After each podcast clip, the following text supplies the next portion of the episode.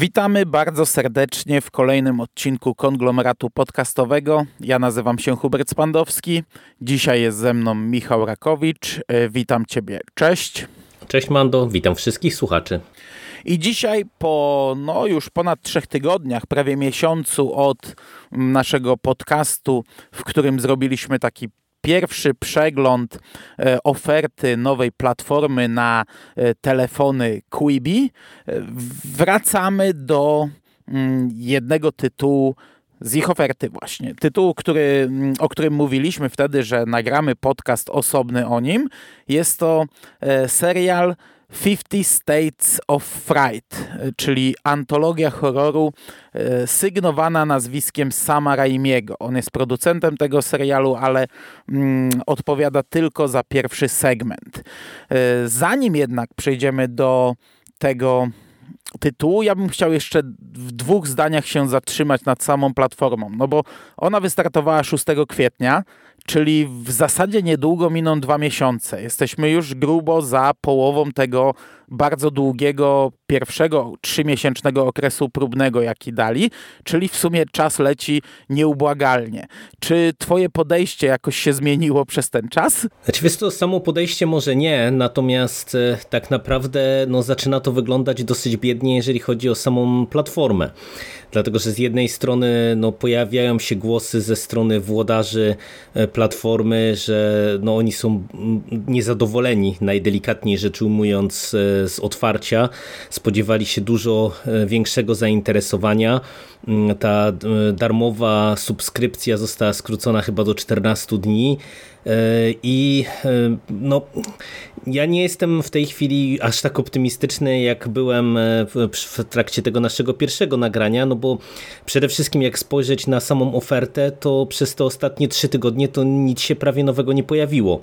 E, jeżeli chodzi o jakieś takie no, pra, produkcje, które by mogły mnie zainteresować na przykład, bo wiesz, dostaliśmy jeden, jedną jakąś komedię, mm, jeden serial dokumentalny, mm, jakiś tam reality show i to w zasadzie wszystko, no, czyli tam maks jedna produkcja na przykład tygodniowo, e, z czego nic mnie w zasadzie nie zainteresowało, no i tak to chyba będzie wyglądać, no bo też właśnie włodarze w wywiadach, które gdzieś tam udzielili, to nie dość, że narzekają na to, że no, to nie wygląda tak jakby chcieli, e, to też e, dosyć otwarcie mówią o tym, że ten cykl produkcyjny i częstotliwość publikacji nowych produkcji e, w ramach platformy e, no, raczej będzie taka troszeczkę rozwodniona, tak żeby te produkcje się pojawiały przez dłuższy okres czasu, no bo też e, koronawirus spowodował to, co spowodował, czyli zastój w branży produkcyjnej, produkcyjnej tak naprawdę, jeżeli chodzi o filmy i seriale. Więc oni też nie chcą się wyprztykać e, i chcą mieć e, jakąś tam ofertę zapewnioną na dłuższy okres czasu. No ale to wszystko powoduje, że tak naprawdę no ja e, po tych trzech tygodniach, które upłynęły, czy po miesiącu, które upłynęły od naszej ostatniej rozmowy, w zasadzie platformy nie odpaliłem. Okazyjnie, wiesz, tylko sprawdzałem, czy coś do, doszło, czy nie. No i myślę, że to jeżeli się to jakoś nie zmieni, to tu naprawdę nie wróżę jakiejś świetlanej przyszłości całej tej zabawie. No ja ci powiem, że bardzo chłodno już teraz podchodzę do tego. Odpalałem ze dwa albo trzy razy platformę, przejechałem palcem, nie znalazłem absolutnie nic. Dostałem chyba raz albo dwa razy maila z informacją, że tam chyba jedna czy dwie nowe rzeczy dołożone, ale to mnie w ogóle nie interesowało. I no, ja sobie zdaję sprawę, że pewnie korona pokrzyżowała mocno szyki e, włodarzom tej platformy, ale z drugiej strony, kurczę, oni sobie, no wydaje mi się, że powinni tego natrzaskać więcej, bo ta platforma teraz widzę dużo problemów u niej, bo e, po pierwsze cały czas to, że jest ograniczona do komórek i więcej głosów dociera do mnie, że ludzie nie mogą jej odpalić. Czyli to nie jest już tylko ten nasz biedny szymas, ale ja już od, od kilku osób słyszałem, że nie działa u nich, że nie da rady. No, czyli to, jest to jakiś problem, skoro to jest ograniczone do komórek, a, a na wielu komórkach nie działa. Ale wiesz, no... E, to jest platforma streamingowa i ona powinna coś oferować, a ona totalnie nic nie oferuje. Mhm, bo dokładnie. Oni niestety, niestety przez specyfikę tej platformy mają bardzo duże ograniczenia. Już tu nie mówię o komórkach, ale wiesz, taki Netflix, takie nie wiem, tam Prime Video mają masę rzeczy na licencji. Oni nie mogą mieć rzeczy na licencji, bo zupełnie inaczej działają. To jest, to są, to jest zupełnie inna specyfika seriali, więc oni tworzą tylko produkcje oryginalne. I wydaje mi się, że przed startem, nawet jeśli wtedy nie zdawali sobie sprawy, no bo nie zdawali, że koronawirus po, po, pokrzyżuje im szyki, powinni chyba tego natrzaskać trochę więcej przed startem, bo kurczę, no, kilka dni temu, jakby nie patrzeć, opublikowało e, materiał o HBO Max, które e, właśnie teraz startuje w Stanach. I tam Kaja powiedziała na początku, że oni oferują na starcie około 10 tysięcy godzin materiału no to wiesz, no to masz w czym wybierać, nie? A tutaj nie masz totalnie w czym wybierać. Mhm. Ja pamiętam w tamtym podcaście jeszcze tak optymistycznie podchodziłem. Mówiłem, że e, kilka seriali się skończy, więc za chwilę na ich miejsce wskoczy coś nowego. I ja myślałem, że to tak będzie wyglądać, że wiesz, kończy się jeden serial i od razu wskakuje inny, kończy się tamten i wskakuje inny. A, a, a, a wyszło tak, że my 1 maja omówiliśmy ile tam, nie wiem, z siedem tytułów e, i to jest wszystko w zasadzie, co mnie interesuje, no bo mnie nie interesują kompletnie, nie wiem, programy jakieś tam e, z newsami, czy, czy jakieś dokumenty, czy programy sportowe, czy programy muzyczne. Takie rzeczy są, no tych rzeczy jeszcze nie obejrzałem. Ale wiesz, gdybym nawet je chciał obejrzeć, to już dawno bym obejrzał całą zawartość tej platformy, bo umówmy się, to my omówiliśmy 7 seriali, ale to są seriale długości bardzo krótkiego filmu fabularnego, więc gdyby mnie to interesowało, to bez problemu bym, nie wiem, w tydzień pewnie, czy, czy dwa tygodnie obejrzał obejrzał całą zawartość, dokładnie całą zawartość tej platformy i koniec, i tyle. I, i ja jestem już na 100% pewny, że za ten trochę ponad miesiąc e, zrezygnuję z tej platformy. No płacić te, ile to tam kosztowało? 37 zł mhm, chyba tak, miesięcznie. Tak gdzie nie dostaje nic, kompletnie nic, no to to jest dla mnie bez sensu. I jeśli ta platforma się utrzyma, a nie wróżę im raczej przyszłości, to ja już na, na, na 100% będę na tej zasadzie robił, że wiesz, nazbiera się z 10 seriali, które chcę obejrzeć, wykupię sobie na miesiąc, obejrzę te 10 seriali tak naprawdę w, pewnie w tydzień czy dwa tygodnie i skasuję mm, subskrypcję, aż się nie uzbiera kolejne 10. No chyba, że nie wiem, wypuszczą serial na podstawie Stephena Kinga, to będę zmuszony, nie? Ale, ale na chwilę obecną no, z tych seriali mi się tak naprawdę podobały, może tak, tak bardzo podobały ze trzy, z czego dwa są skończone, no i ten, co dziś będziemy omawiać, to faktycznie drugi sezon będę chciał obejrzeć, jeśli powstanie, ale to nie będzie jeszcze powód, żebym od razu w dzień premiery płacił takie pieniądze. Tak jak mówię, jeśli uzbiera mi się bardzo dużo tych seriali, no to będę wykupywał, a, a coś czuję, że, że ta platforma nie przetrwa. Nie, nie, nie, widzę, nie widzę tutaj e, przyszłości i, i okej, okay, no koronawirus po, pokrzyżował, ale według mnie to, to, to nie jest wymówka. Oni powinni mieć dużo więcej materiału przy takiej specyfice, jaką sobie obrali. Powinni nas zasypywać, powinni nam dawać coś, bo wiesz, koronawirus to jest wymówka, że nie powstają seriale, ale, ale to nie jest wymówka, że mają nagle ileś tam, nie wiem, 25% czy ile subskrypcji mm, z tego, co założyli sobie, że będą mieli, bo, bo właśnie dzięki koronie powinno być ich tak naprawdę więcej przy tak długim darmowym okresie. To, to, to ludzie powinni się rzucić na coś takiego, a, a się nie rzucili, więc tutaj też coś nie zagrało przy rozreklamowaniu tego najwyraźniej.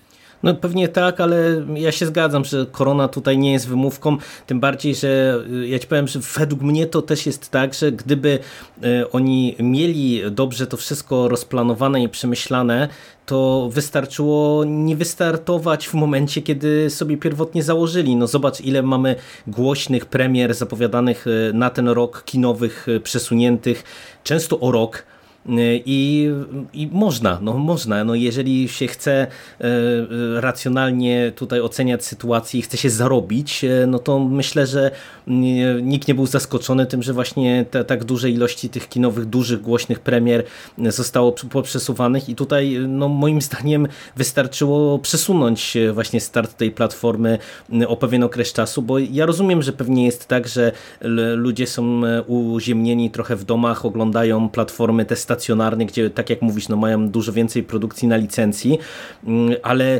no, wydaje mi się, że jednak to, co my żeśmy sygnalizowali w tym w trakcie tej naszej pierwszej rozmowy, czyli ta relatywnie niewielka ilość tego oryginalnego kontentu, to jest podstawowy problem, bo e, według mnie to to, co ty wtedy właśnie sygnalizowałeś, że tam pewnie będą kolejne seriale wrzucone, to ja tak z tych, z tych wywiadów, które czytałem i tych narzekań, to ja to trochę tak rozumiem, że tak to miało wyglądać, że wiesz, że tych produkcji miało być więcej wrzucanych, no tylko, że po prostu oni się wyłożyli na tym, że mają tego, tak jak mówisz, za mało, no i, no i teraz no niestety muszą to rozwadniać, tylko, że to wszystko z kolei powoduje, że wiesz, ja nie wiem, czym oni chcą przyciągnąć nowego użytkownika, no bo w tym momencie nawet skrócony ten okres 14-dniowy, e, no to powoduje, że w zasadzie no, to, co mówimy, no, można sobie obejrzeć prawie, że wszystko, co człowieka interesuje w ciągu tego okresu próbnego, no i co dalej. No, ni niestety te ostatnie mhm. tygodnie pokazują, że coś tu ewidentnie biznesowo nie zagrało,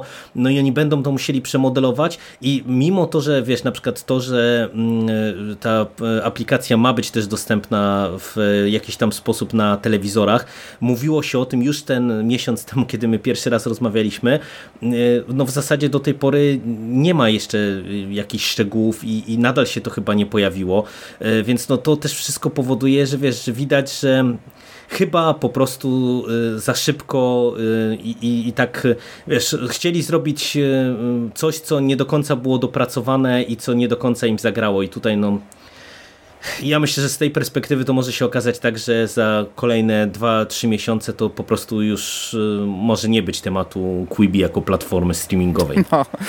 Znaczy wiesz, nawet jak to na telewizory wyjdzie, to, to, to nadal będzie problem, bo, bo to nadal będzie platforma oparta tylko i wyłącznie na treściach oryginalnych. Przez to, że to są tak specyficzne seriale, nie? Więc to nadal będzie problem, bo teraz po prostu nie mają jak kręcić, nie mają możliwości kręcić i roz, rozumiem, no ale powinni mieć tego więcej. Inna sprawa, że no, oni w to wlepili na pewno potężne pieniądze i, i przełożenie premiery pewnie wiązałoby się z jakimiś niebezpiecznymi konsekwencjami. Z drugiej strony ta premiera miała miejsce w centrum kryzysu, nie? w środku. Dokładnie. To był 6, 6 kwietnia, to, to, to już było, no ale, ale z trzeciej strony no wszystko było na pewno zapowiadane, jakoś reklamowane, co prawda mnie, mnie tam jakoś te reklamy ominęły i, i zapowiedzi, gdyby nie głosy znajomych, to, to nawet bym nie wiedział, że, że taka platforma startuje, no ale, ale no ja, ja już jestem pewien, że ja odpadam. No tu pewnie wiesz, przyczyn to teraz można szukać wielu, bo e, jak dotknąłeś tego tematu rozreklamowania samej platformy, no to e, ilość materiałów w Polsce nawet świadczy o tym, że coś tu ewidentnie po prostu nie, nie zadziałało, no bo e, jest platforma dostępna w Polsce i pomimo tego, że teoretycznie no nie, no praktycznie nie ma języka polskiego dostępnego, ale mogłoby to chwycić przynajmniej na ten okres próbny. A ja widziałem w wielu miejscach informacje, z których wynikało na przykład przykład, że w ogóle jest niedostępna w Polsce, e, albo że dopiero będzie dostępna za jakiś czas, czyli wiesz, nie dość, że o tym było bardzo cicho, no to, to nawet te informacje, które się pojawiały, to były takie informacje szczątkowe i często chybione, nie? Więc no ktoś pokpił sprawę ewidentnie, no a, a wiesz, to, że e, jakieś konsekwencje tego przełożenia by mogły być, no wydaje mi się, że e, łatwiej byłoby argumentować kryzysem przełożenie, niż teraz argumentować to, że się nie udało e, kryzysem, czyli w drugą stronę, no bo po prostu nagle okazało się, że, że król jest nagi trochę, no i no cóż, Zobaczymy. Zobaczymy, czy w ogóle o jakimkolwiek drugim sezonie e, tej produkcji, o której dzisiaj sobie mm, spotkaliśmy się, aby porozmawiać, e, będzie nam dane doczekać. Dobrze, to przechodzimy do serialu. Ja trochę opóźniałem ten podcast, bo cały czas liczyłem, że to gdzieś się, gdzieś wypłynie, wiesz, w drugim obiegu, bo, no bo to jest specyficzna produkcja, nietypowa, w sumie też dobra, no przynajmniej moja opinia będzie bardzo pozytywna i, i mamy taki podcast, nawiedzony podcast, podcast e, tutaj zero śmieszkowania. Bardzo chciałem, żeby ten podcast poleciał w nawiedzonym podcaście, bo to jest coś, co tam się idealnie nadaje, no a Szymas niestety do dzisiaj nie może tej aplikacji odpalić, ale e, to pewnie plus, chociaż dla mnie strasznie dziwne, nie rozumiem tego, te seriale nie wypływają w, w drugim obiegu, nie są piracone, także niestety ostatecznie musieliśmy usiąść e, w takim gronie. Jest mi bardzo smutno, Szymas, jak tego słuchasz, bo to tak jakby, nie wiem, wyszła nowa ekranizacja Kinga, a ja bym nie miał do niej dostępu i byście ją sami omówili, też bym był zły. E, no ale trudno. Mówimy o serialu 50 States of Fright. Jak tytuł wskazuje, mm, antologia, której mm, celem, której e, motywem przewodnim są Stany Zjednoczone, co widzimy też po plakacie. E, czołówka nam mówi właśnie o tym, że tam są różne opowieści z różnych zakątków Ameryki, o których się nie mówi, tylko się o nich szepcze, czy jakoś tak, nie pamiętam dokładnie cytatu. I każdy odcinek skupia się na innym stanie, czy też niedokładnie odcinek, bo tak jak mówiliśmy w tym ostatnim podcaście, to są bloki, to są segmenty składające się z kilku odcinków i w tym pierwszym sezonie mamy pięć stanów, e, podzielone to na 14 odcinków. E, cztery historie są trzyodcinkowe, jedna w środku jest krótsza, dwuodcinkowa. E, i tak, przejedziemy sobie przez wszystkie odcinki, a potem pogadamy tak ogólnie jeszcze na sam koniec. E, pierwszy segment, The Golden Arm, to jest historia z Michigan, e, trzyodcinkowa. Reżyserem jest e, pan, którego nazwisko reklamuje ten serial, czyli Sam Raimi, którego przedstawiać raczej nie musimy.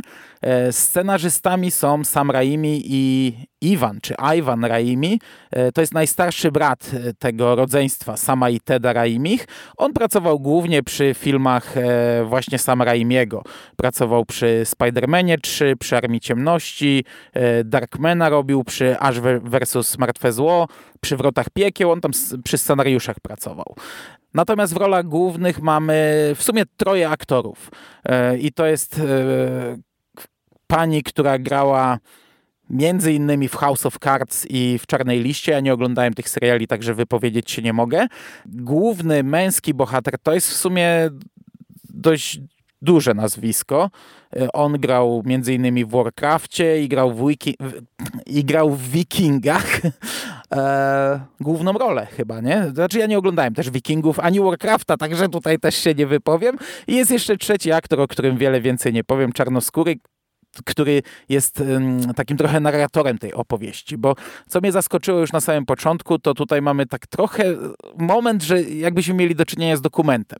Jakiś człowiek nam opowiada historię, siedzi normalnie na ganku, zwraca się do kamery, zwraca się do nas, e, ale całość jest normalnie fabularyzowana. To jest normal, normalna fabuła, tylko kilka razy jest przerywane tym, że on właśnie siedzi i opowiada i na przykład przy jakichś punktach E, kulminacyjnych, on mówi, że znów mamy jego i on mówi, no, że tutaj teraz, no, niestety wydarzył się wypadek i my teraz widzimy e, tę scenę wypadku. Mm. No ale całość jest, całość jest takim normalnie fabularyzowanym horrorem i to jest historia małżeństwa. E, facet jest drwalem, ona jest najpiękniejszą kobietą w mieście, która e, jest bardzo mocno podkreślane, że no, jest, chełpi się tym, tym pięknem, że lubi sobie kupować jakąś biżuterię, e, lubi, gdy się ją podziwia, ale to jest kochająca się para, która sobie żyje razem i w końcówce pierwszego odcinka on musi jeszcze ściąć jedno drzewo, ale jego partner, który zawsze trzyma za linę, żeby pociągnąć, żeby to drzewo upadło e, w odpowiednim e, miejscu. E, nie mógł tym razem tam się stawić do pracy i on prosi ją, żeby mu pomogła. Szybko zetniemy i idziemy na imprezę charytatywną. No i właśnie dochodzi do wypadku. Ona tam w linę zaczepia się gałąź, ona nie, nie jest w stanie pociągnąć, drzewo przygniata jej rękę i ona tę rękę traci. I już na tym etapie to kopie to daje po, po pysku, bo ja polubiłem tych ludzi. Oni fajnie wyglądali, to się ta, takie, takie fajne małżeństwo, ich się fajnie e, oglądało na ekranie. Jeszcze mamy tę scenę przed samą imprezą, gdzie ona jest e, przepięknie ubrana w suknię. Potem, gdy mu pomaga tak w ostateczności, to, to, to jest wszystko takie, takie ze śmiechem, z uśmiechem na ustach. E, ona w tym kasku, w okularach i nagle dostajemy scenę, no dość brutalną. Ja ci powiem, że naprawdę zgrzytałem zębami i trochę mnie pogięło, jak to oglądałem. Jak widzimy tą zgniecioną rękę, on jak biegnie, to chlapie mu w twarz krew i się zatrzymuje, takie robi przerażone oczy, za tę rękę ciągnie, w, w pierwszym momencie w szoku, próbują wyrwać spod tego drzewa. No ten pierwszy odcinek już mnie chwycił, już mnie, już mnie złapał, że zatrzymał mnie przy, przy tej opowieści. No ja się tutaj zgadzam, że to kopię e, i e, w tym odcinku już widać e, kilka elementów, które są wyznacznikiem całej tej produkcji. Czyli raz, że mamy do czynienia z no, naprawdę dobrze zrealizowaną produkcją w zasadzie pod każdym jednym względem. Mamy dobrych aktorów, którzy się dobrze wywiązują z powierzonych ról. Historia jest kameralna, ale dobrze prowadzona i pod kątem tej warstwy horrorowej y, to jest naprawdę mocne, bo to co mówisz, ta sekwencja y, końcowa tego odcinka, ona naprawdę y, robi solidne wrażenie, tym bardziej, że ona jest jeszcze też udźwiękowiona w taki sposób, że jak ja oglądałem przynajmniej w zasadzie chyba wszystkie odcinki tego serialu na słuchawkach, to, to aż mnie też wykręcało wiesz, po samych odgłosach, które tutaj dostaliśmy. Mm -hmm. A co więcej, e, to faktycznie e, jest e, jakby na, na bazie jakiejś legendy, czy na bazie przetworzenia jakiegoś tam mitu, co też było fajne, bo to, to taki specyficzny klimat całości nadaje, wydaje mi się. I pod tym kątem ta pierwsza historia, ona się naprawdę nieźle sprawdza jako też wizytówka tego serialu, bo, bo właśnie ma taki jakiś taki, wiesz, baśniowy sznyt, gdzie przez tą narrację jeszcze dodatkowo my mamy podbudowane to wszystko, takie wrażenie że obcujemy e, no właśnie z baśnią, gdzie pewien morał jest ważny e, i pewna puenta jest e, istotna, i y, pomimo, że ten pierwszy odcinek mi się już podobał i, i, cały ten segment mi się podobał, to y, paradoksalnie y, wydaje mi się, że to jest, nie wiem czy nie najsłabszy segment z całego tego serialu, co no, w ogóle dobrze no. co, co w ogóle dobrze świadczy o, o całości tej produkcji, bo ku mojemu zaskoczeniu to właśnie się okazało, że tak naprawdę no, takie nazwiska i, i ci starzy wyjadacze w zasadzie chyba zaserwowali nam mimo wszystko taką najbardziej klasyczną opowieść, najbardziej w klasyczny sposób poprowadzoną i mimo, że to jest e, naprawdę fajna historia e, i, i dobrze też rozpisana na te poszczególne segmenty, bo w kontekście tego, że ja mówię, że te, ten pierwszy mm, segment jest reprezentatywny, to to jest dokładnie mm, tak dobrze zrobione, jak ja podkreślałem w tym naszym pierwszym podcaście, że tutaj te poszczególne segmenty naprawdę mhm. dobrze są spuentowane, gdzie my mamy do czynienia z tym, tym, że każdy z tych odcinków e, jest pewną zamkniętą całością. E, i tak jak ja na przykład oglądałem to premierowo i ten segment był od razu wrzucony w całości jednego dnia, a kolejne wszystkie odcinki już były dzień po dniu, to początkowo, pomimo tego, że się bałem, wiesz, żeby sięgnąć e, po taki jeden odcinek, bo mówię, no będzie mnie to trzymało, e, żeby zaraz sięgnąć po kolejny, to później już sobie nawet dawkowałem i to też się naprawdę dobrze oglądało, tak właśnie w takich tych małych porcyjkach, także fajnie, fajnie. Ja się zgadzam, że to jest chyba najprostszy horror z tego wszystkiego, chociaż zgadzam się też z tym, że to, to się bardzo dobrze ogląda, ale to jest najsłabszy albo jeden z najsłabszych odcinków, bo ja jeszcze tam jeden w środku mam, mógłbym do tego do, do, dobić, e, bo w, w, dalszej części mamy, e, w drugim odcinku mamy mm, to, że ona jest pokazane, jak tam dzieci wy, wytykają ją palcem, jak ona jest bez ręki, on jej robi e, rękę taką mechaniczną, a ona chce, żeby była złota. No to jest podbudowane tym, że, że ona wcześniej też lubiła złoto i lubiła być piękna, jest to głupie oczywiście, bo złoto raczej nie jest, tworzy, nie jest raczej metalem do, do, do, do, nie wiem, żeby nosić sztuczną rękę. Ona jest pewnie pieruńsko ciężka i złoto jest dosyć miękkie, no ale on jej robi złotą e, rękę, taką wielką i wtedy z kolei mamy drugą scenę też z dziećmi, to dokładnie z dziewczynką, która podchodzi i mówi ojejku, jakie to piękne to złoto, czy ty jesteś księżniczką i ona jest szczęśliwa, znów jest piękna.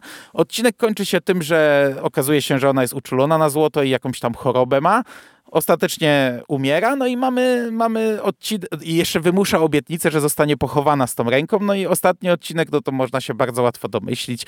Mąż jednak e, postanawia wykopać rękę i przychodzi zemsta z zagrobu. Dlatego mówię, to i ty też mówisz, to jest bardzo e, taka no, no już oklepana historia. Tutaj nie dostajemy nic tak naprawdę jakie, jakiegoś wielkiego nowego, ale jest sprawnie zrobiona, jest dosyć dobra. W drugim odcinku jest jeden niezły jumpscare, taki w ogóle, co się mm -hmm, nie spodziewałem, tak. naprawdę skoczyłem a z kolei w trzecim mamy trochę makabry, bo ona wygląda tak przerażająco, takie trochę właśnie creepshow opowieści skrypty, a gdy ona wychodzi z grobu i wraca, to też są fajne sceny, jak on się chowa za tym kocem i przez koc patrzy, to są takie dosyć niepokojące, takie, że siedzimy na szpilkach, ale cały odcinek faktycznie, pomimo tego, że jest dobry, to jest jednym z najsłabszych odcinków, co dobrze świadczy o antologii, bo naprawdę jest, e, jest tendencja wzwyż, wzwyżkowa. No, ja tu pod tym się podpisuję, nic, nic nie dodam, te dwa e, odcinki dobre, fajna historia, dobrze poprowadzona. Jedziemy dalej. Dobrze. Drugi segment. America's Largest Ball of Twine. E, I to się rozgrywa w Kansas, znów trzyodcinkowe. W tym przypadku twórcy kompletnie nieznani. E, reżyseria to jest Yoko Okomura. Ona nie zrobiła w zasadzie nic. Ma kilka shortów i jeszcze mniej jakichś tam odcinków seriali, a scenariusz Yoko Okomura i Mi Kat. E, I ta Mi Kat ma z kolei mm, też kilka shortów plus kilka jakichś takich krótkich animacji Marvela i Transformersów, natomiast reżyserowała ona same shorty i ma ich chyba z pięć. Nieznane kompletnie jak dla mnie nazwiska. Natomiast e, w obsadzie dwie osoby no, dobrze kojarzone. W roli głównej Ming Na Wan, Ming Na Wen, kurde, w roli głównej Ming Na Wen. E, ona grała m.in. w Stargate Universe, w Agentach Tarczy, czy też, no tutaj grała, kreślę cudzysłów, w pierwszym sezonie Mandalorianina. Natomiast panią szeryf z tego miasteczka gra Karen Allen. To jest e, aktorka, która grała Marion E, Ravenwood w Poszukiwaczach Zaginionej Arki i potem w Indiana Jones i Królestwo Kryształowej Czaszki. W pierwszym filmie dziewczynę e, Indiego, w drugim ostatecznie żonę. E, historia jest fajna.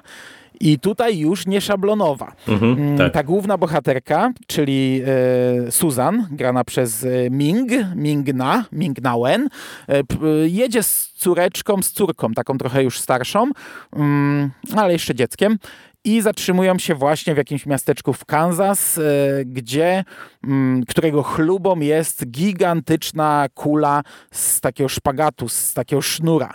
E, gdy wejdzie się do tego pomieszczenia, gdzie ta kula stoi, tam są stare zdjęcia i leci z nagrania historia e, człowieka, który tę kulę zrobił. Poznajemy historię jego dzieci. I coś jest nie tak. Już w pierwszym odcinku okazuje się, że ta kula trochę żyje swoim życiem i wciąga tę dziewczynkę do środka. Dziewczynka zostaje wchłonięta przez ten sznurek. E, no i w kolejnych odcinkach dwóch one bardzo szybko zlatują. Widzimy, jak matka na początku wariuje, szuka, e, szuka tej córki, krzyczy, pyta ludzi, a potem się okazuje, że całe miasteczko jest tak trochę nie, nie, nie halo. Coś z nimi jest nie tak. E, wszyscy są jakoś jak, jakimiś dziwnymi osobami, jak z inwazji porywaczy ciał. W tym miasteczku nie ma też żadnych dzieci. Mm, no i to się bardzo szybko kończy tak naprawdę. To, to jak wszystkie te odcinki, bo są krótkie, ale y, no, podobał mi się. Jak, jak obejrzałem zaraz po tym pierwszym, to on mi się podobał bardziej. Pomimo tego, że nie ma tej takiej makabry jak tam, że to nie jest takie właśnie takie opowieści skrypty, ale przez to, że historia jest świeża, jest, jest, jest nowa. No nie widziałem tego typu historii chyba e, jak do tej pory. No, ja jak e, e, sięgnąłem po ten odcinek, to też od razu e, zostałem tak pochwycony w kleszcza, że się tak wyrażę, bo to jest naprawdę dobrze też poprowadzona cała opowieść, ale zanim rozwinę w ogóle tutaj swoją opinię, to nie wiem, czy zwróciłeś uwagę, czy gdzieś tam doczytałeś, że faktycznie w Kansas jest dokładnie taki ten Ball of Twine, który tutaj jest w tytule, więc ja jestem ciekaw, co tam mieszkańcy miasteczka e, sądzą na temat tego odcinka, bo zostali przedstawieni w cokolwiek niepokojącym świetle. Ale faktycznie taka atrakcja turystyczna w Kansas istnieje i, i, to się ubawiłem setnie, kiedy już post factum skojarzyłem, że, że to, to zostało wykorzystane w taki, a nie inny sposób. Natomiast e, odcinek, tak jak mówisz, jest intrygujący tym, że jest dosyć świeży, bo pomimo tego, że w zasadzie to, e, tak jak wspomniałeś chociażby o inwazji porywaczy ciał, to e, pewne wątki możemy gdzieś tam sobie, czy, czy pewne tropy możemy już gdzieś tam kojarzyć, bo to właśnie czy inwazja inwazja, mm, czy żony ze Stepford, czy różnego rodzaju inkarnacje, czy wariacje na ten konkretny temat, to przecież i w Archiwum Mix były tego rodzaju odcinki i w wielu, wielu innych produkcjach, ale to jak to jest suma summarum poprowadzone, i to szczególnie jak dochodzimy do tajemnicy tych mieszkańców, to jest kapitalne. To było dla mnie takie pozytywne zaskoczenie i ja się tak e, e, naprawdę wciągnąłem w to, w to wszystko, że e, wow, stwierdziłem, że to jest super, tym bardziej, że to jest coś, co musiało być dobrze zrobione wizualnie, żeby to zagrało i to jest dla mnie też super, naprawdę, jak dowiadujemy się tutaj, co jest nie tak z tymi mieszkańcami i to, jak to jest wszystko rozegrane warsztatowo, to też chylę czoła, bo naprawdę naprawdę świetnie się to oglądało pod tym kątem. No ja mówię, że się szybko kończy, ale to w sumie nie dlatego, że to jest krótki odcinek, tylko jak dochodzimy do tego punktu, gdzie matka e, no, bierze sprawy w swoje ręce, to, to wiesz, ja się na, tak wciągnąłem, że, no, no, że mi się wydawało, że mi się wydawało, że to wiesz, że jesteśmy y, dopiero na progu finału, że to dopiero, tak jak w każdym normalnym filmie, że to dopiero będzie tutaj się rozgrywać. E, I tak wiesz, kliknąłem, patrzę, kurczę, dwie minuty zostaje, no to, no to to już jest koniec, nie? Ale to dlatego, że się tak w to wciągnąłem. A to, co mówisz o tej kuli, to w sumie ciekawe, bo ja cię na koniec chciałem spytać, e, czy czujesz tutaj ten, e, tą myśl przewodnią tego, a ty już powiedziałeś, że w pierwszym to jest jakaś legenda, w drugim, w drugim taka kula istnieje, więc ja nie doczytałem, więc nie wiedziałem, ale też tutaj, bo, bo akurat to, że oni są pokazani tak, to, to jeszcze spoko. Gdybym był mieszkańcem takiego miasteczka, to raczej bym się uśmiał z tego, ale z kolei Kansas jest tutaj w jednej scenie no, mocno nieprzyjemnie pokazany, jak one wychodzą na ulicę i najpierw jeden z mieszkańców do nich podchodzi jest bardzo mm, nieprzyjemny, że obcy że jeszcze Azjaci, potem ta rozmowa z panią szeryf, która tak no, naprawdę wychodzi na osobę e, zacofaną nieźle, bo ona jej, ją pyta, nie, skąd pochodzisz? I mhm. ta jej mhm. podaje jakieś tam amerykańskie miasteczko. Nie, ale pytam, skąd oryginalnie pochodzisz? A ta jej znów podaje to oryginalne miasteczko. A ono totalnie niezrozumiałe i mówi, kurczę, bardzo ładnie mówisz po, po angielsku. Nie? I to takie, takie, takie mocne, nieprzyjemne. No, to prawda, to prawda. Dobra, ale sam odcinek naprawdę dobry.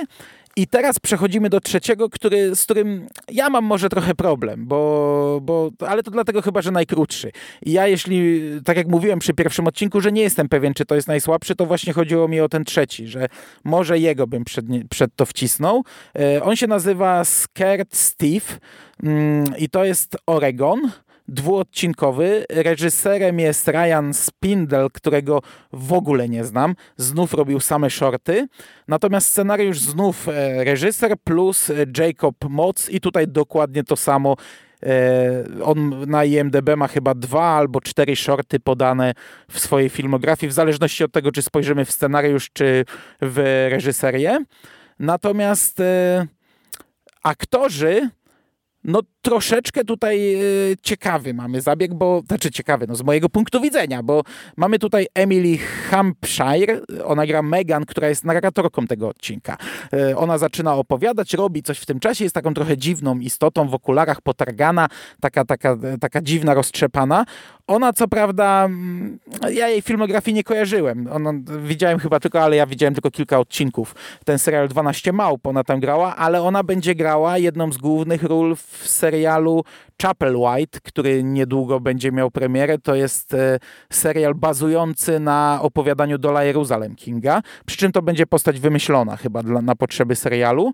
Natomiast e, główną rolę męską gra tutaj e, James Rainson i on grał trochę w horrorach, bo grał chociażby w Sinister 1-2, grał w tej nowej wersji balu maturalnego. Grał w epizodzie Deadwalks serialu, którego do dzisiaj też nikt nie spiracił.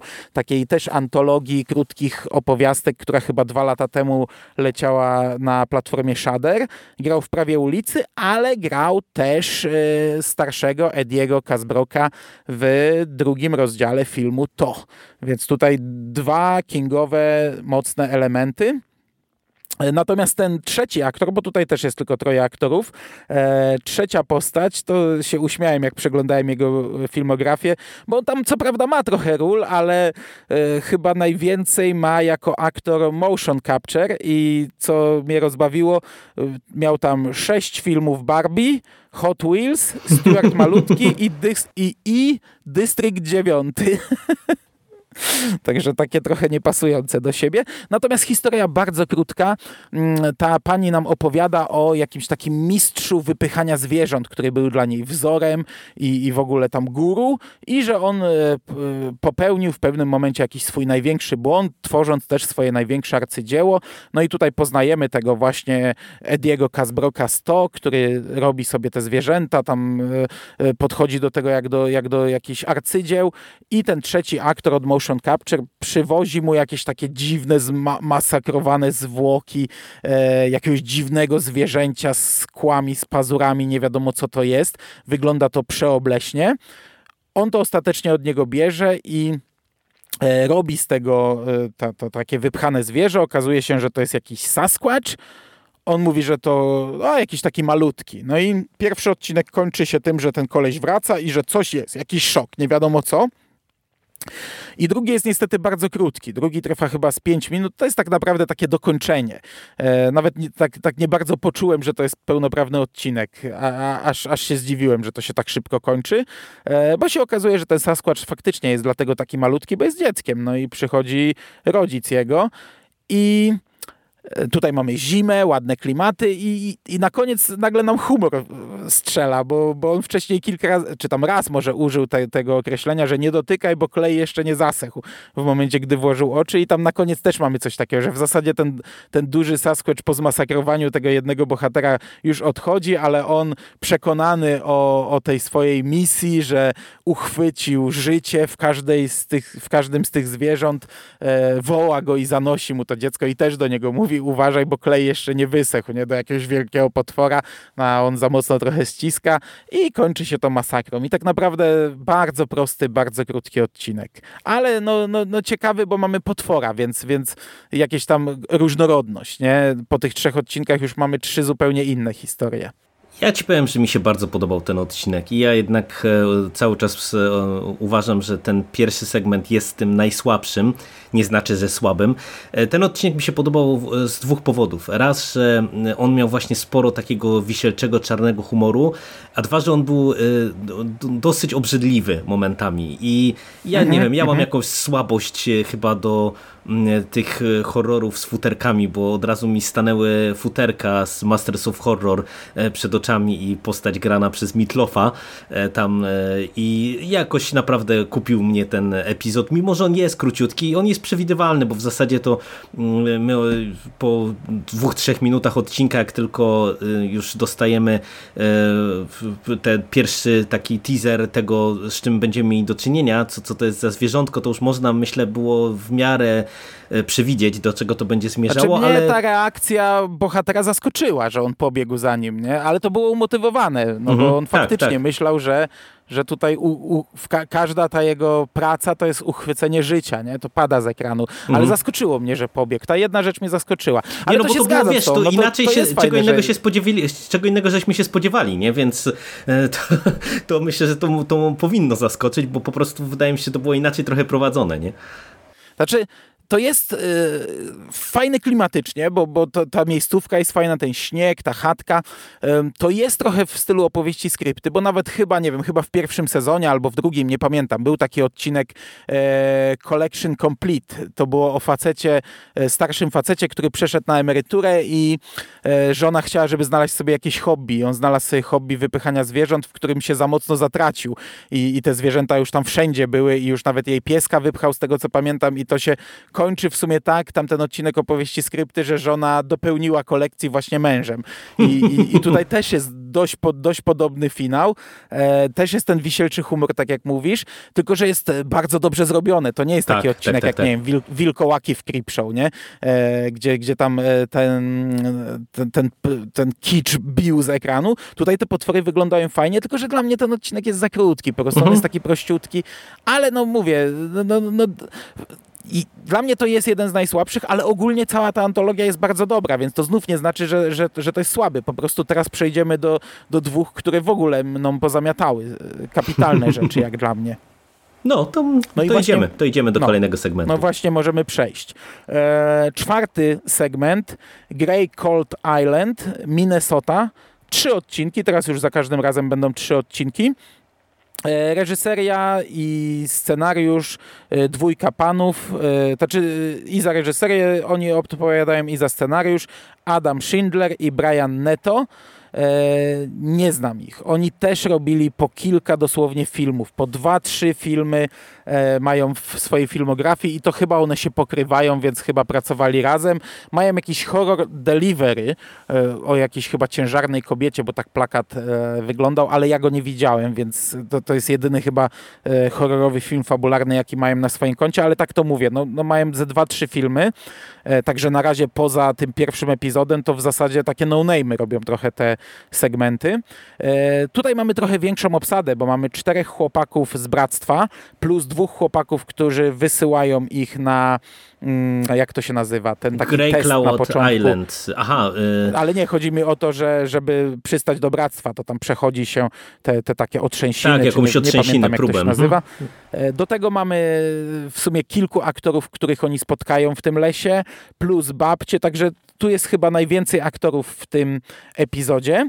E, przy czym to są takie nazwiska raczej z seriali. Z Rivendale tutaj dwie osoby dość dużo grały. E, jeden grał w tym iZombie, to się tak czyta, mhm. nie pamiętam. Jeden w Slendermanie, jeden w The Walking Dead trochę pograł i w Black Lightning, a tak naprawdę główny bohater to jest e, duże nazwisko, bo to jest aktor, który grał główną rolę w Sex Education i w grze Endera chociażby. Mm, I to jest historia chłopaczków, którzy zostają właśnie wysłani na ten test. Mogą przejść drogą, mogą przejść lasem. Lasem przejdą dużo krócej, przy czym to jest jakiś tam nawiedzony las, e, jakieś tam historie, mm, miejskie legendy, cuda na kiju. No ale oni trafiają, na, na początku widzą jakieś dziwne postaci z pochodniami, trafiają do jakiegoś domku, w którym jest przetrzymywana jakaś dziewczyna w łańcuchach i w takim E, w takiej, nie wiem, klatce na twarzy, w takiej uprzęży, niczym, nie wiem, spiły to wygląda, coś takiego.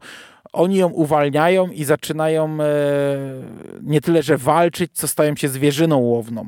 Te, te postaci, które w tym domu są, zaczynają na nie polować. Tutaj mamy kilka śmierci takich nagłych. E, co prawda możemy się ich spodziewać, ale to są i tak takie szokery, bo tu jest dość dużo śmierci i, i one są dość krwawe i brutalne. I, I w sumie się dość dużo dzieje, bo oni biegają po różnych lokacjach, ci ludzie e, po kolei wyżynają ich w różnych miejscach i e, jest fantastyczny finał. Chociaż można go przewidzieć, bo początek e, epizodu łączy się z tym finałem. Zaczyna się to od przesłuchania jakiegoś kolesia, który potem w ogóle nie występuje i pojawia się nagle w końcówce. No i można się domyślić w tym momencie, co się stanie, ale to i tak jest fantastyczne. To i tak robi świetne wrażenie. Dla mnie ten, ten segment no, na tym etapie był chyba najlepszy I, i ostatecznie nawet nie wiem, czy nie był najlepszy, chociaż następny e, też, też jest e, no, no, no, też na podium.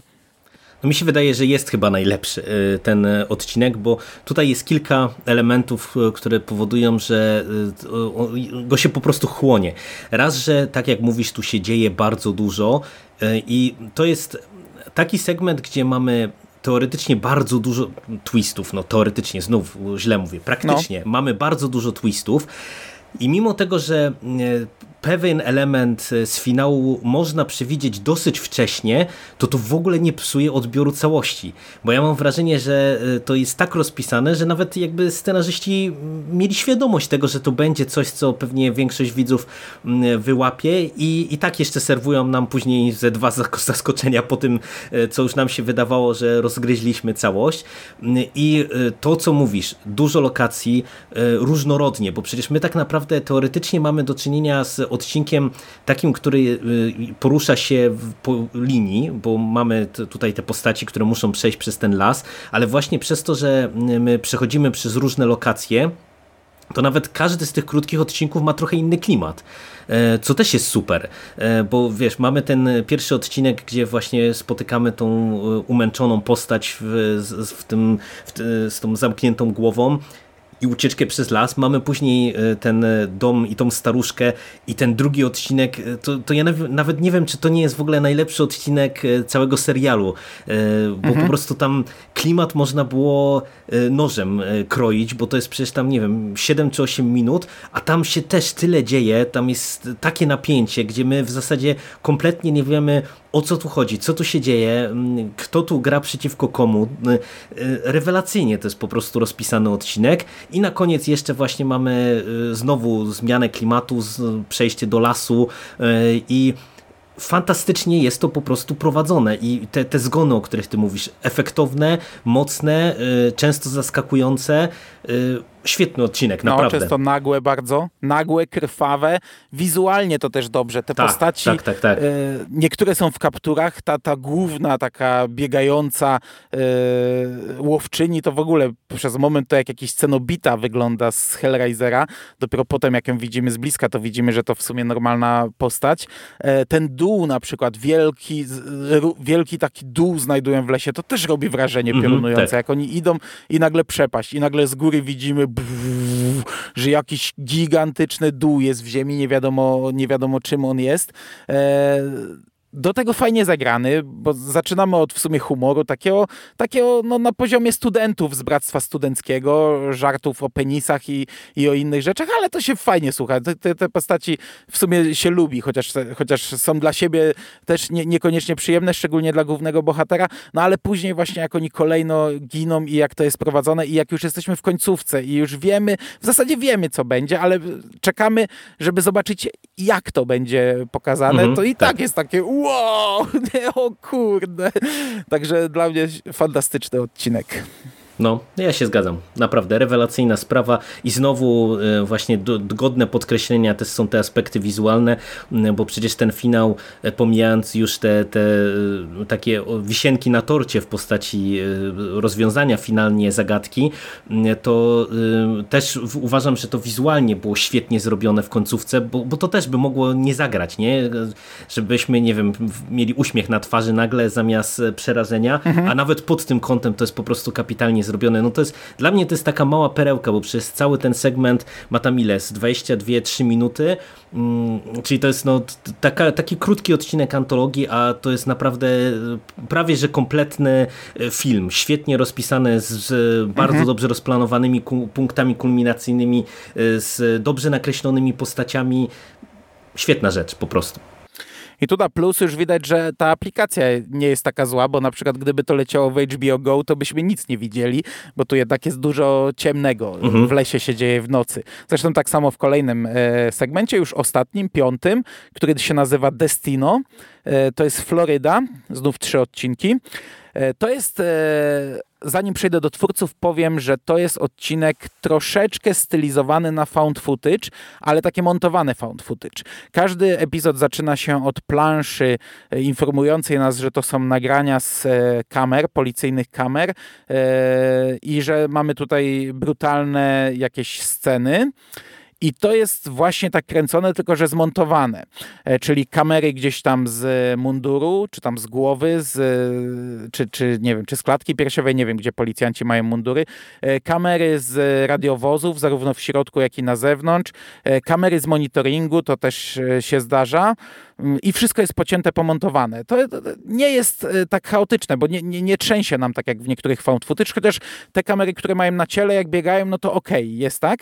Ehm moment, w jednej scenie miałem chyba z tym problem, jak e, stoją i zamawiają, stoją w samo, samochód stoi, oni siedzą i zamawiają jedzenie i z trzech kamer jest w sumie kręcone, z jakiejś kamery z tego sklepu, z kamery z naprzeciwka i one niepotrzebnie się zmieniają, tak totalnie bez sensu. Jest jedna rozmowa, a z trzech kamer i po prostu ciach, ciach, ciach, ciach, ciach, ciach i ten samochód dokładnie tak samo stoi z prawej, z lewej, z prawej, z lewej, e, niepotrzebne, ale to jest drobiazg, to jest drobiazg. Całkiem nieźle jest zrealizowane pod tym kątem, ale mówię o tym dlatego, że tutaj e, reżyser reżyserem jest e, Alejandro Bridges, nie wiem jak to się czyta. E, to jest reżyser kilku horrorów, e, w tym zrobił trochę segmentów w antologiach, między innymi ABC of Death, część druga.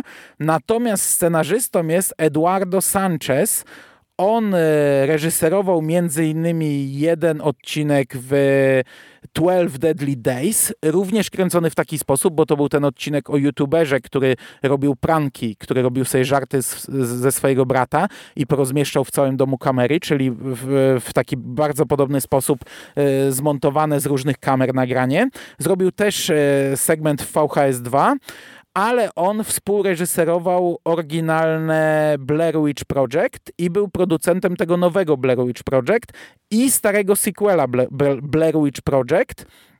I był jeszcze współscenarzystą tego oryginalnego Blair Witch Project.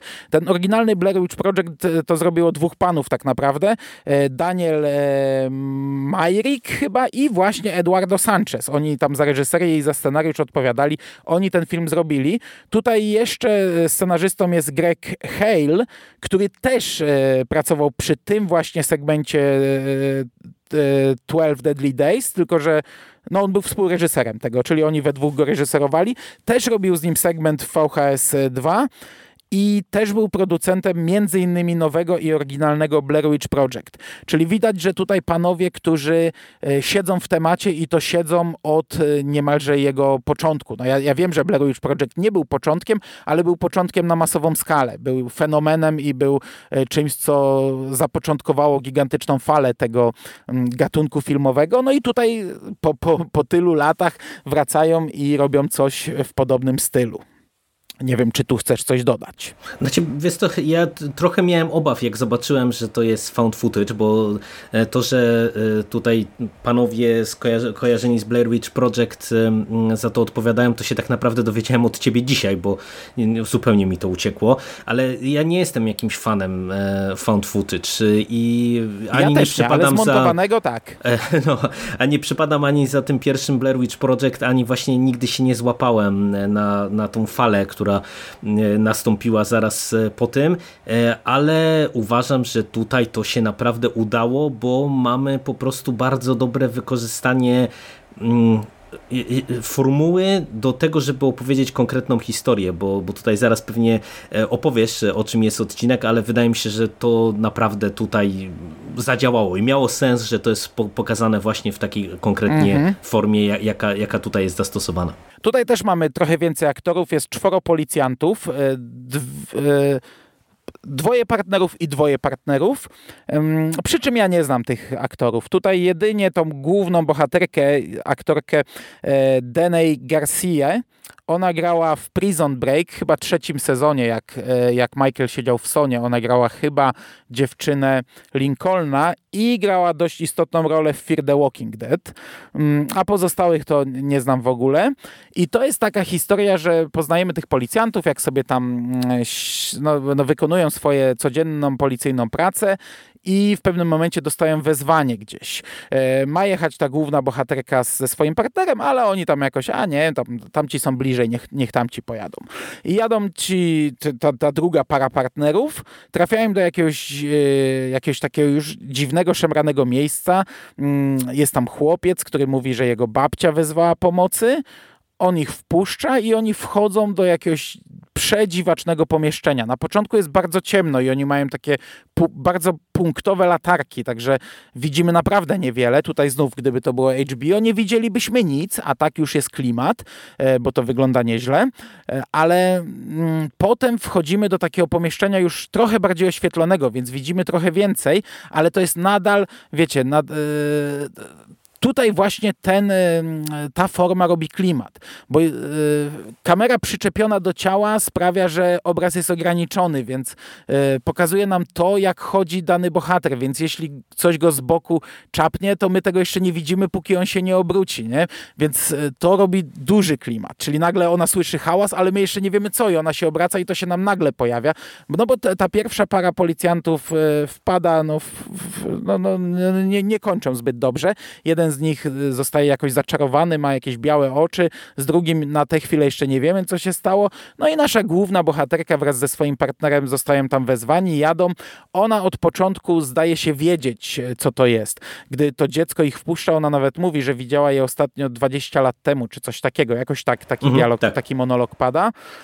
E, ona mówi coś, że jej rodzina bra... tam cały czas widzi te symbole jakieś magiczne, ona je zna, mówi, że jej rodzina z tym się tam w tym się babrała i, i nawet mówi do swojego partnera, żeby on nie szedł z nią, bo znaczy to, to już tam już na, na późniejszym etapie, gdy on już widzi te trupy i inne takie rzeczy, mówi, żeby on wyszedł, bo on sobie z tym nie poradzi, a ona może, e, no ale on w tym momencie, no jak, no, no, no nie wyjdzie. No i, i, i no i jesteśmy w tej lokacji, gdzie widzimy najpierw trupa, potem jeden jakiś zaczarowany atakuje drugiego, to głupio brzmi zaczarowany, bo to brzmi tak trochę kretyńsko, a to jest naprawdę e, nieźle, niezły straszak, to naprawdę straszy. No i w końcówce w sumie nawet, nawet przeginamy trochę teoretycznie, bo pojawia się jakaś dziwna postać, to jest pieruńsko straszne za taką jakąś e, materiałem, potem widzimy jej twarz, potem wyrastają z niej jakieś macki, co, co teoretycznie powinno być przegięte, a ja ci powiem, że ten odcinek na mnie zrobił wrażenie e, gigantyczne. Ja go widziałem wczoraj późno w nocy, no i robiłem trochę pod siebie. I przez formę, jak to jest pokazane właśnie, to robi, robi robotę. I to, co widzimy, no to to też jest, jest niezłe, jest, jest naprawdę dobry straszak. No to jest clue, to jest naprawdę świetny straszak moim zdaniem i to jest pokazanie E, że jak ktoś wie, jak e, wykorzystać found footage, to e, może, można to zrobić ciekawie, bo tutaj naprawdę ta lokacja i dobranie takiej, a nie innej formy, to powoduje, że tu klimat też można kroić nożem, bo my idziemy w zasadzie przez ten magazyn, to długimi fragmentami to jest taki, takie jakieś dziwne korytarze, jakieś takie opuszczone, więc tak w naturalny sposób mamy ograniczoną widoczność, a jeszcze jest to e, podbite e, właśnie formułą. Zresztą, e, co ciekawe, ja tutaj się trochę bawiłem jeszcze tym, wiesz, pionem poziomem, czyli to, czym się Quibi reklamowało i, to w ogóle na przykład jak na pion się wzięło, czyli tak teoretycznie jak na przykład ta kamerka pewnie to, to by filmowała, to w ogóle tak już jeszcze klimat podbijało, no bo to jeszcze zawęża dodatkowo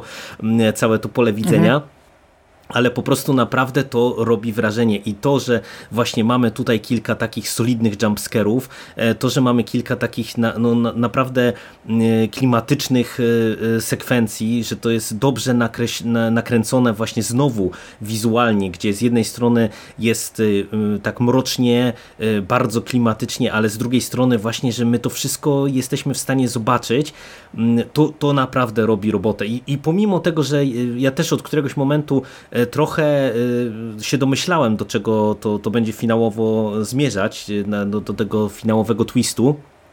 Ale i tak mi się to podobało. Po, po prostu to jest znowu bardzo dobrze mm, nakręcony i zrealizowany odcinek. No i, i, i dobry horror przede wszystkim, bo ja co prawda oglądałem mhm. to w dzień, ale też na mnie to robiło wrażenie.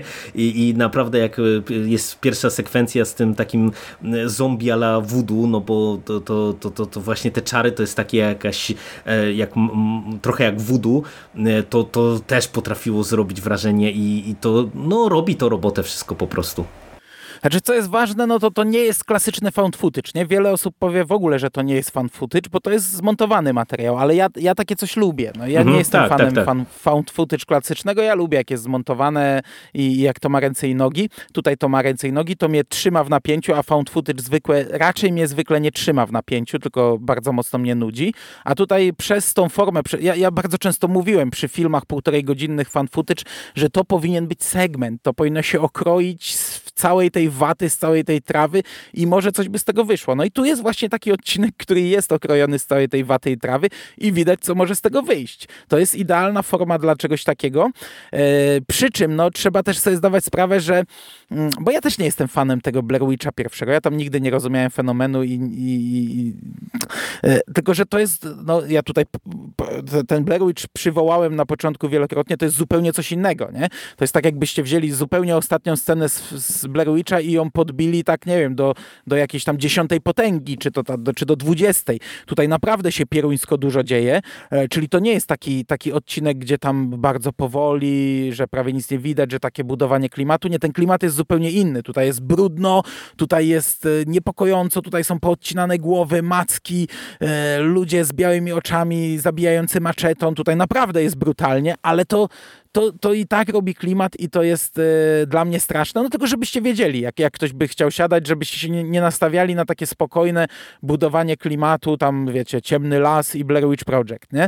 To jest inne, ale to tak jak mówię, to, to robi robotę, bo na koniec mamy, mówię, no mamy starą kobietę z, w, z mackami, uciętą głowę, a to i tak jest, jest kurde straszne, także ja siedziałem i uuu, a zupełnie ostatnia scena, gdzie główna bohaterka mówi do kamery, niby wiemy co powie, a, a to i tak też jest fajne. No kurczę, naprawdę to jest bardzo dobry odcinek. Te dwa ostatnie epizody to jest, e, to jest rewelacja w tym serialu.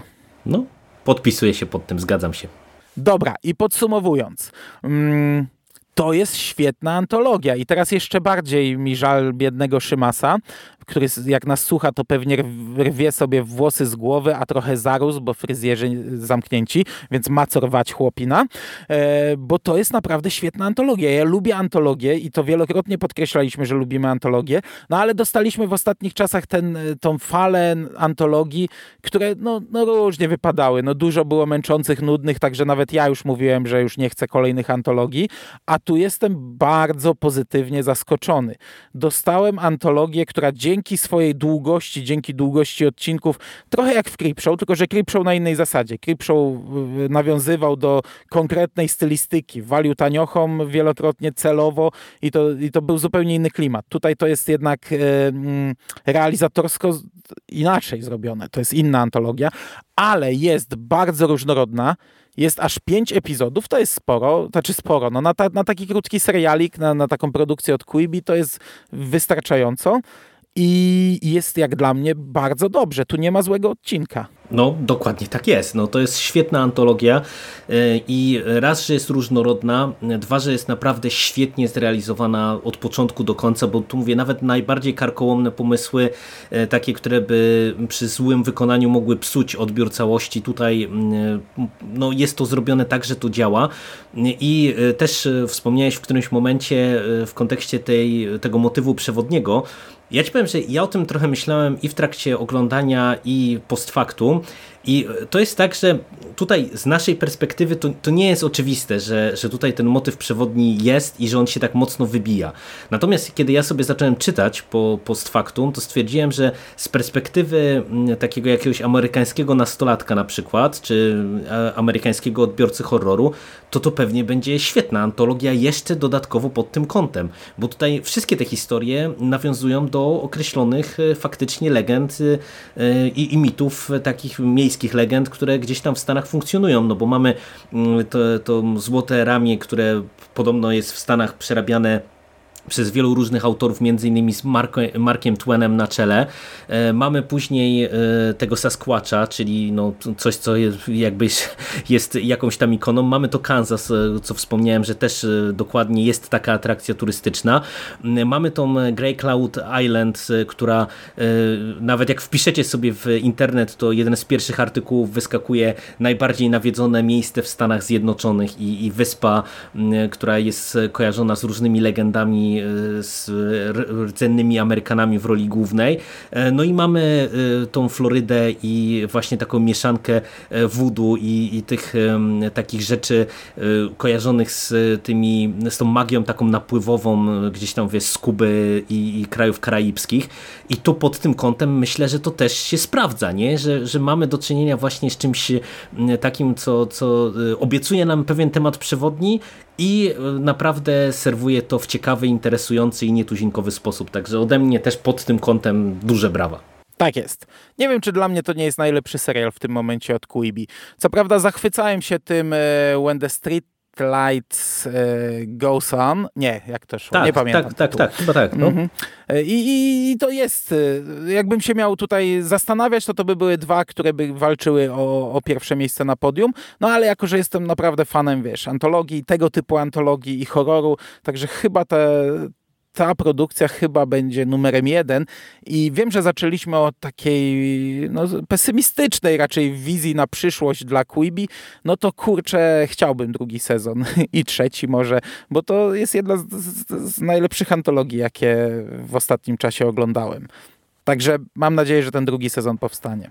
No ja mam nadzieję, że nawet jeżeli się mm, okaże, że nie wiem, Quibi y, nie wiem, albo padnie, albo z jakichś innych względów y, nie będzie opcja na drugi sezon, to że ktoś to przygarnie, bo wiesz, no to jest naprawdę bardzo dobry pomysł na antologię, która mm, może sobie trwać Aha. sezonami, nie, bo y, z no jednej i to taki strony... Netflix mógłby zrobić, nie, nie dzieliłby na, na takie odcinki jak tutaj, po prostu by były 20-minutowe segmenty, mhm. jak chociażby, nie wiem, Blood Ride ostatnio Dokładnie. E, był u nich, czyli to jest do zrobienia. No, no to też mam taką nadzieję. To nawet lepiej by było. No, no nawet lepiej by Bo mniej by mnie było. to kosztowało.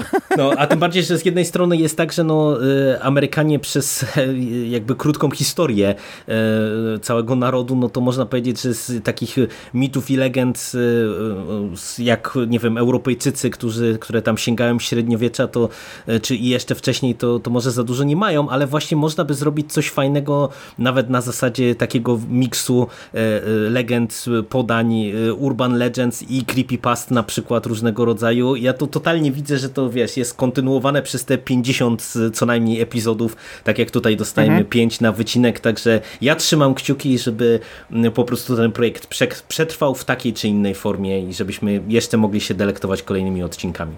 To ja bym chciał tutaj jeszcze o jednej rzeczy wspomnieć, bo tam na skutek różnych e, dziwnych e, zbiegów okoliczności trafiło mi w oczy e, kilka nazwisk i kilka rzeczy, kilka odcinków, których nie ma w tym sezonie.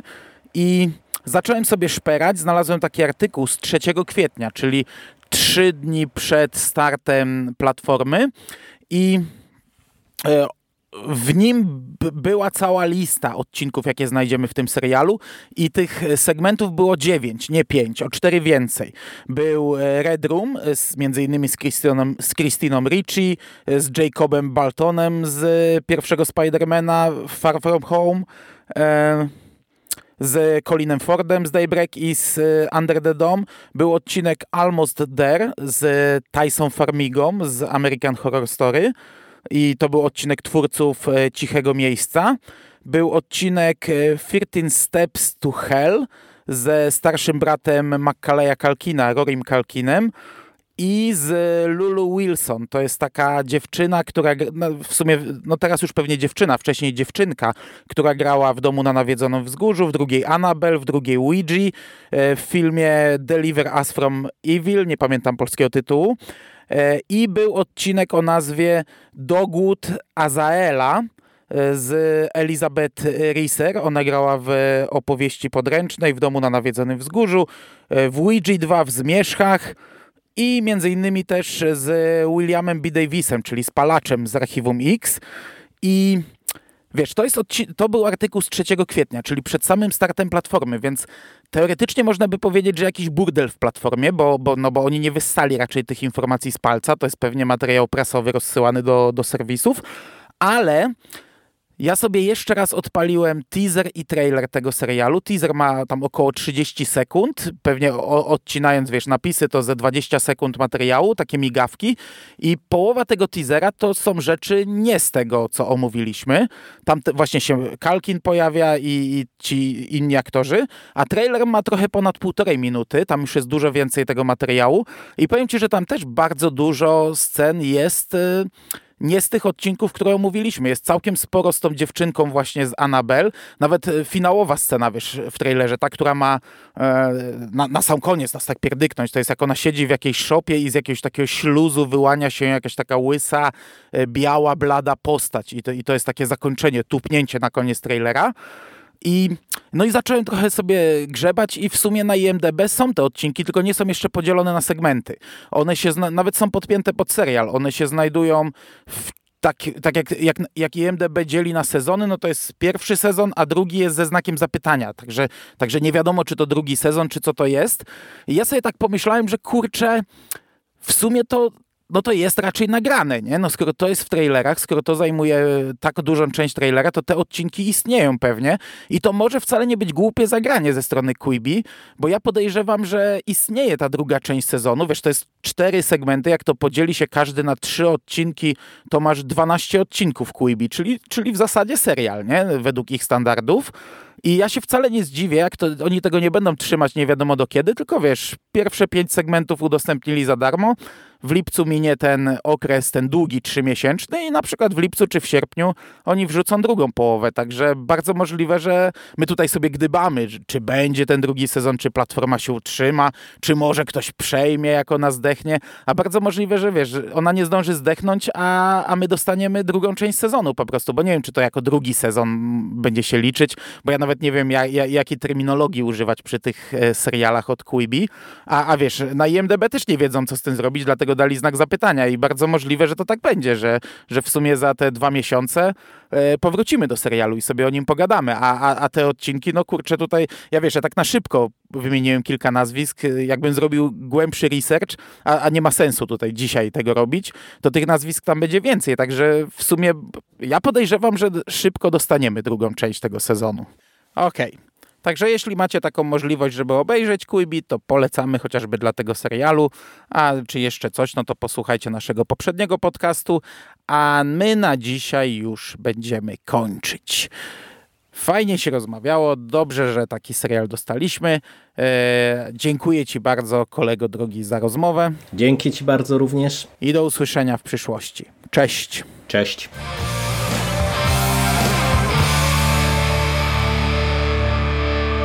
Finished? That's it, man. Game over, man. It's game over. What the fuck are we gonna do now? What are we gonna do? It's over. Nothing is over! Nothing! You just don't turn it off!